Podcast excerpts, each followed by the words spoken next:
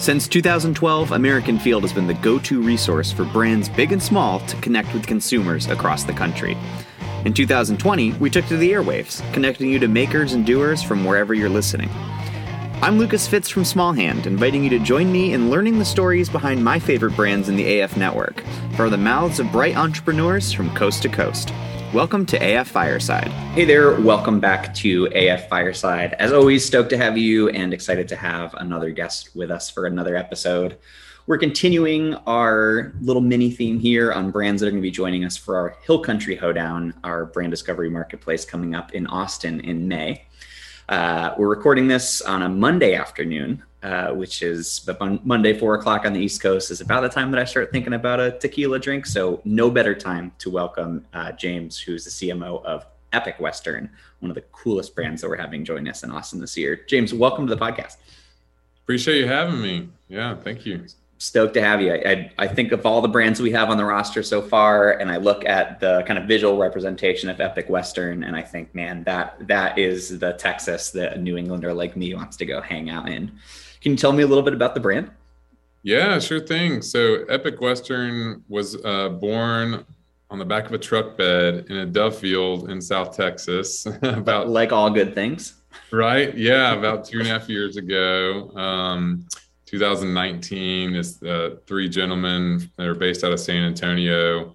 They actually had never been in the beverage industry before, but they felt like there was a void for a real ranch water that's ready to drink, ready to go in a can. And they figured that out when they were in that dove field after the hunt. They were mixing everyone ranch waters in their Yeti cups, and everyone kept coming back to them, and they just had to play bartender the whole time. They tell the story best, but they had a couple of bottles of Don Julio Blanco tequila and Topo Chico and a sack of limes and a little bit of salt, and we're mixing them up, for everyone. And said, man, it'd be a lot easier if we, had this in a can ready to go. We could just ice them down and people could grab their own.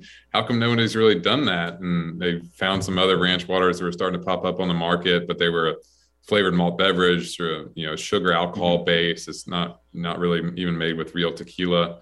Or premium tequila. And so anyway, they decided to hire a liquor attorney and asked her, how come nobody's really done that? And she's like, well, you have to make it in its final format packaging in the region where the agave is grown and where the tequila is made. And so that's Jalisco, Mexico, or other parts of Mexico. And so anyway, they went down to Jalisco and figured out the supply chain. And Epic Western is made with 100% blue agave tequila in Jalisco, Mexico, and we actually import it to the States. But that's kind of the brand story. And, our brand is kind of rooted in that South Texas, Mexico kind of cultural exchange, and how special that is to these guys that are based out of San Antonio.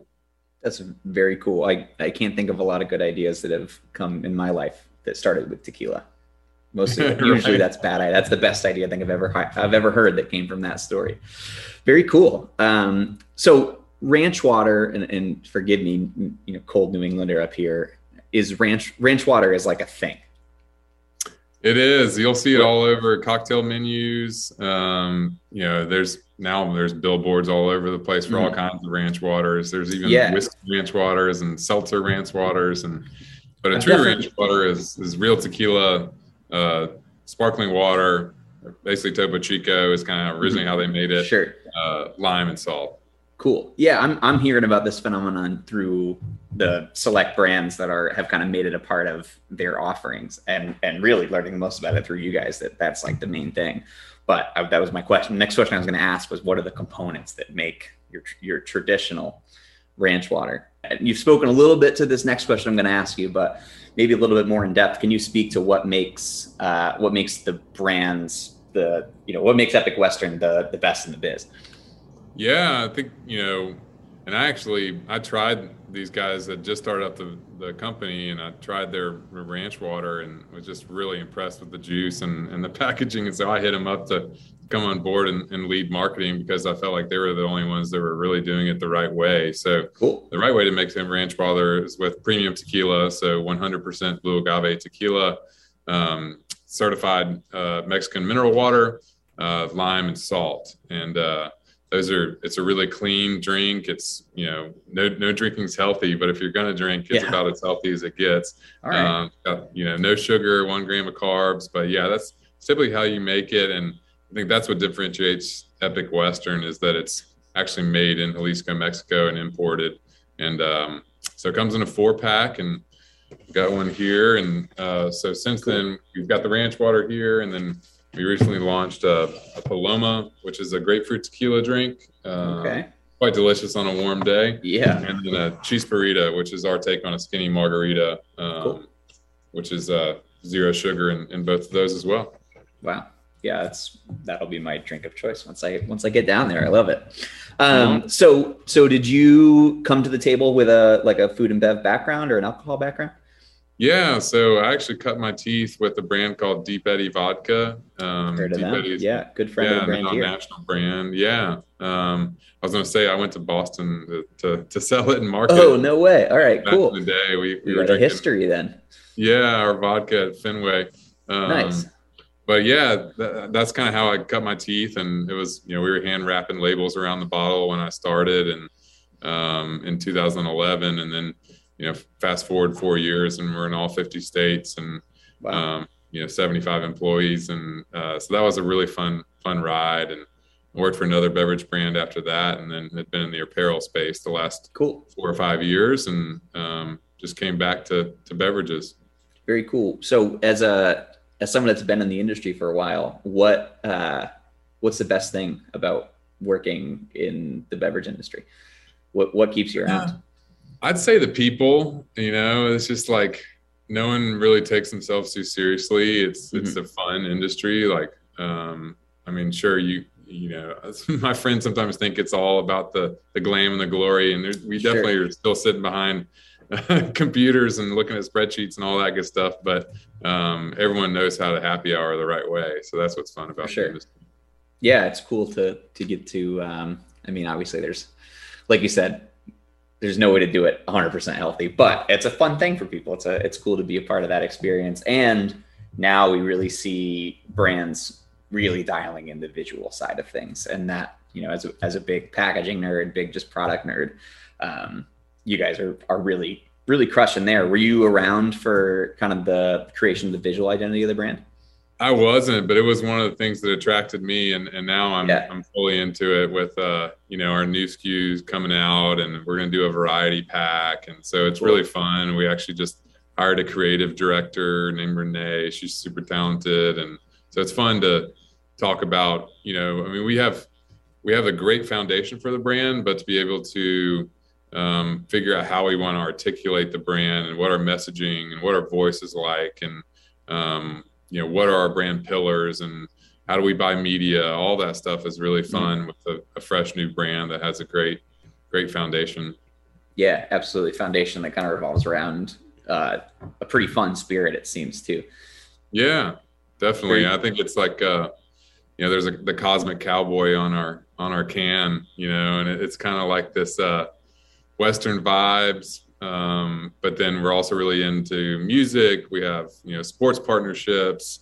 You know, there's that kind of health and wellness aspect, at least in terms of alcohol, it being clean drinking. And, so those are kind of some of our brand pillars and how we're going to market it. Very cool. It seems like now before we hit record, you had mentioned to me that you're in like still in the first year with the brand, that the brand's only been distributing for 10 months or so. And you have so many different things going on your radar. I know that's like kind of part of being an entrepreneur and being part of a brand like that, but seems like you guys have really boomed in a short period of time. Yeah, it's been really good. What's it like to navigate that? How do you keep on top of that growth?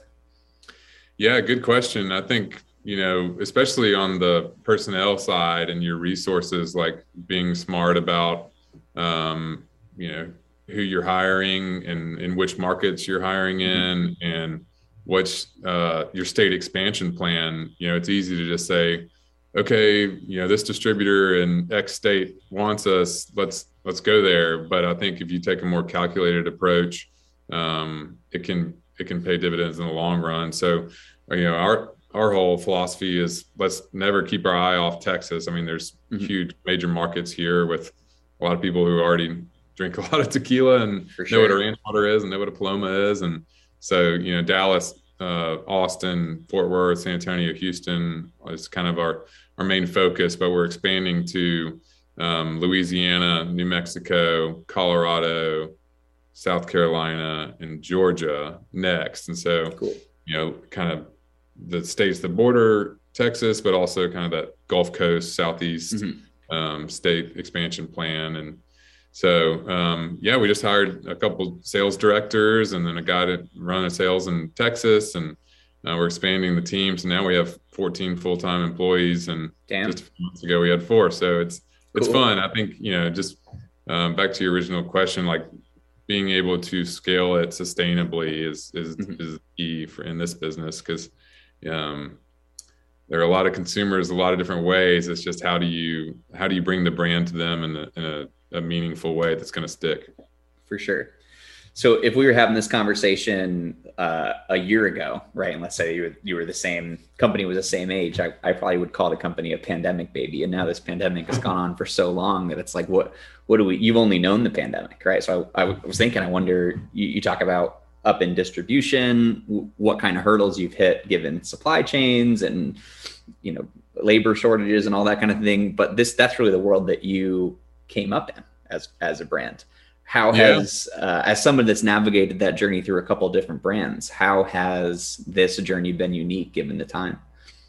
Yeah, I think, you know, in the beverage alcohol space, a lot of, you know, they call it off-premise, on-premise. Your off-premise is your retail, your liquor stores, and your on-premise is your bars and restaurants. And you know, obviously the bars and restaurant sales just tanked. And so sure. The brands that could figure out how to double their off-premise sales to make up for their lapse in on-premise are the ones that, you know, made it through or didn't lose a lot of market share. And I think for Epic Western, we're more of an off-premise brand, more of a retail brand, because of it's a ready-to-drink cocktail in a can. People are scooping up a 4-pack or a case of it to go out on the lake or to the beach or golf course or whatever it is. And so, you know, I think it was a good timing in that regard, but now things are starting to open back up, and we can sell through a variety of different accounts or outlets. But yeah, I mean, I think overall our focus is kind of on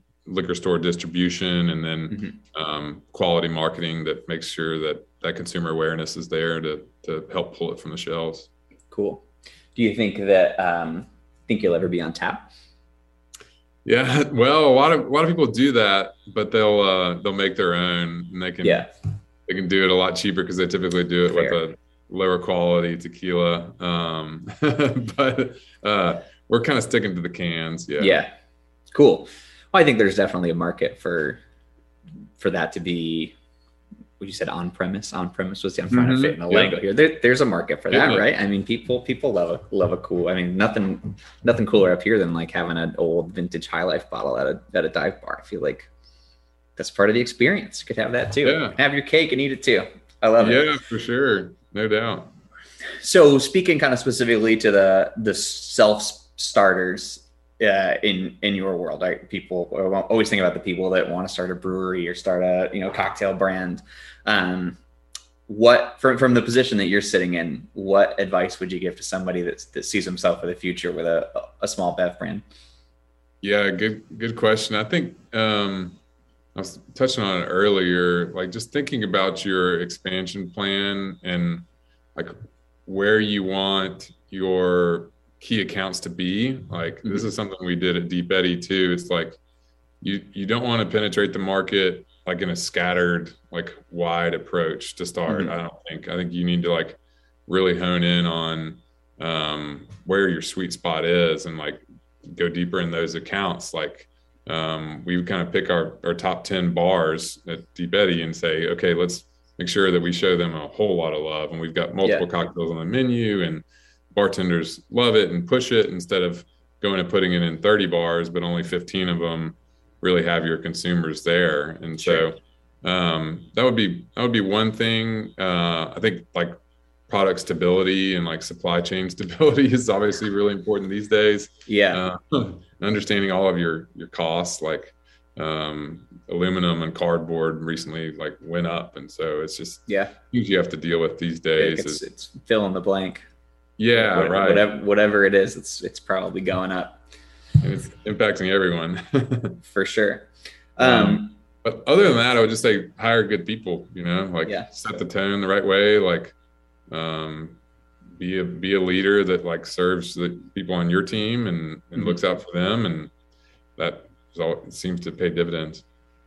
What are what compare and contrast here? What's the similarities and differences between the industry you're in right now and your experience in the apparel industry? Yeah. It's funny, when you get back to CPG, it's like, okay, this is a different type of product and a different type of like sales funnel, if you will. Sure. I mean, you have to work through distributors like legally. And so that's a key relationship too, is your distributor partners. And then from there, getting it to retail and then making sure that people pull it from retail. I mean, hopefully one day we'll like liquor companies and beer and wine can ship direct, and I know it's kind of in a gray area right now, but it was looking like it was getting closer. It's getting close. Like COVID definitely helped that out. Like it expedited, more lax on alcohol laws. But I think no one really cares. Like everyone's happy about that. But I mean, I'd say the main difference is just like that whole sales journey. And previously, I mean, our apparel company, we were mainly e-commerce. We would sell through some retail stores, so that was similar. You create a pitch deck and you bring your wares in, you bring your products in, and go try to sell it into the store, and that's similar. But the e-commerce side was quite different, and I love them both, and I think Epic Western's got plenty of opportunity as a brand name within apparel as well. So who knows? For sure. Future is wide open for sure. So we talked a little bit about your distro plan, and while it might have sounded like a totally random assortment of states that was your next leg, I know that is super intentional, right? And you guys have probably dumped a ton of resource and energy into figuring out what that's going to be. But Epic Western, and so you describe it as a true at heart Texas brand. How do you retain, or what does that mean, first of all, to Epic Western to be a Texas brand, and how do you communicate that out of state, over state lines? Yeah. And I think like right now we mainly just have distribution in Texas. So I've been like hyper-focused on that. Sure. But it's coming, right? Yeah, it's coming. We're coming to the new states.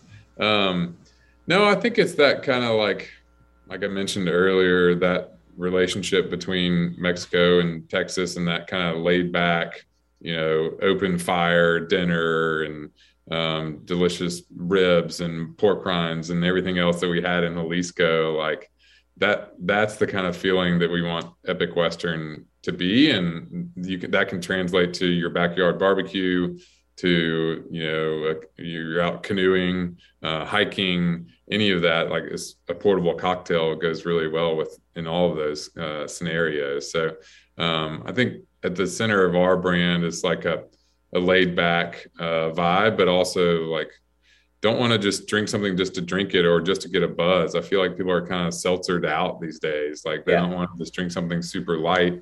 It's like, let's get something that's a more premium product, where I don't have to just slam a bunch of them just to get a small buzz. Like our whole thing is it's a true cocktail and it's premium, and it might cost a little bit more than a seltzer, but you can drink 2 or 3 of them and just kind of chill out during the day. Yeah.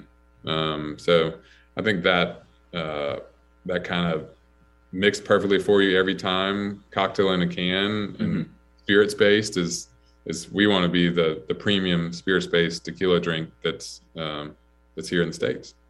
Hell yeah. I feel like you're on your way there. No, thanks. Have you gotten to go down to the facilities that you use to bottle the product, can the product? I have, yeah. Actually, tell me a little bit about that. Yeah.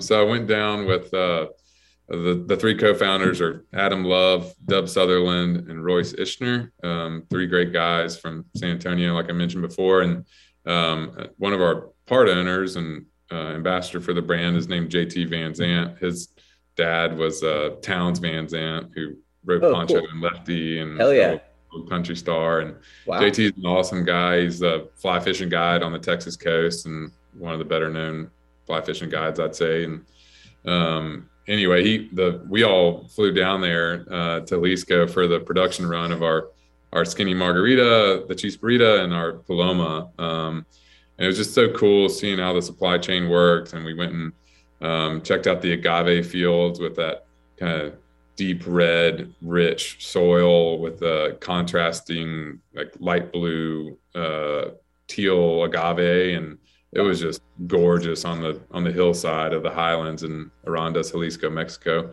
And then we got to go to the facility, our co-packing facility, where they actually make the product and put it in cans. And they were running Paloma, our grapefruit drink. We all walk in there and we're all wearing, masks and gloves, and it inundates you with this ripe grapefruit smell. The entire facility just smelled the fresh grapefruit, and it was awesome. We were, grabbing them right off the line and taste testing it. We had to do some quality assurance down there. Of course. It was great. And we went out to one of our partners' ranches that evening up in the highlands, and they had a big barbecue for us, and everyone drank the cheese burrito and the paloma for the first time. And showed us around the agave fields, and they had these little side-by-sides that they were just ripping through the agave fields with music blaring. And it was just a great time by the bonfire later that evening. So it was a quick trip in and out, but really cool to see Jalisco and how they operate down there. Gotta say, I get to go to a lot of cool places with American Field, see a lot of cool cities, and meet tons of cool people. That is a hell of a work trip, though. Yeah, for sure. You lucked out there, buddy. That's pretty cool.